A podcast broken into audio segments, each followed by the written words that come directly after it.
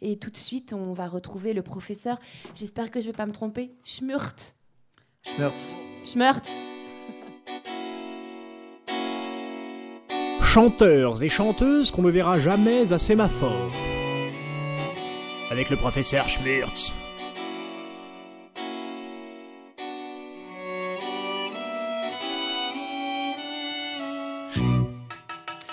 Bonsoir. Est-il raisonnable de dévoiler tout de suite la particularité euh, exceptionnelle, le savoir-faire unique, le talent extraordinaire en deux mots, le génie, euh, le génie en deux mots, enfin bref, oui, le génie d'André Bistrot. hein.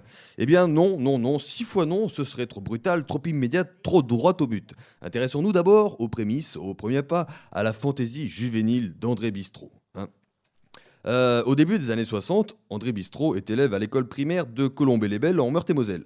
À la radio et surtout à la télévision, le petit André est fasciné par la voix et les discours du général de Gaulle. Oui, et comme aurait dit euh, Patrick S., Stéfanini, le PDPDD, euh, euh, euh, Bon, on va arrêter là avec Patrick S. Hein.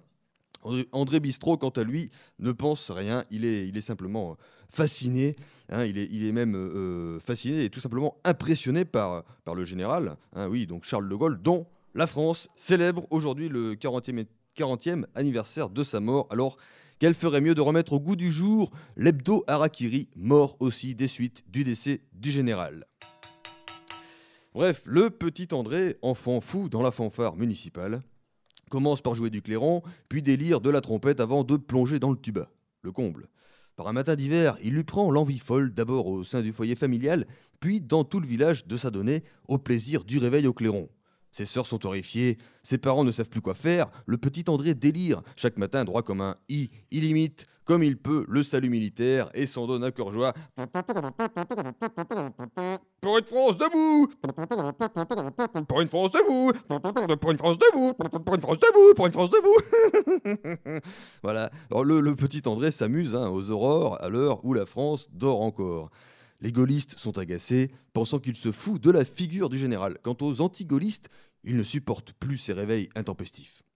Malgré tout, André continue des années durant, puis un jour, il réussit la prouesse de sa vie, l'exploit fantastique à faire pâlir un champion olympique, un chanteur sous-marin ou un gaulliste amphibie. Oui, André Bistrot réussit clamer haut pour haut pardon, pour une France debout, tout en faisant avec son clairon. Évidemment, c'est très difficile à imaginer, et, et quand bien même euh, j'aurais un clairon, je ne pourrais pas vous le faire. Un enregistrement passerait pour un trucage pur et simple. Seulement voilà, c'est pourtant la vérité vraie, la performance incroyable que le petit André réalisa pour la première fois à Colombey-les-Belles le 9 novembre 1970, pendant qu'à Colombey les deux églises, le général, lui, se couchait une bonne fois pour toutes. Cet exploit mènera plus tard euh, Bistrot à chanter tout en s'accompagnant à la trompette et même à jouer de la trompette tout en chantant. Invraisemblable. On connaissait déjà les pétomanes, hein, les ventriloques, ceux qui pratiquent la respiration continue, mais alors là, il faut reconnaître que le petit bistrot a tapé très fort. Beaucoup plus fort qu'un joueur de coude accroché au bar après 10 bouteilles, ou après 20 pintes le poing sur le comptoir, la gueule enfarinée, aux exploits des grands soirs au sommet de nulle part, et même s'il lui prend, dans un élan d'ivresse, de gueuler haut et fort une France gale debout et une Sheila couchée.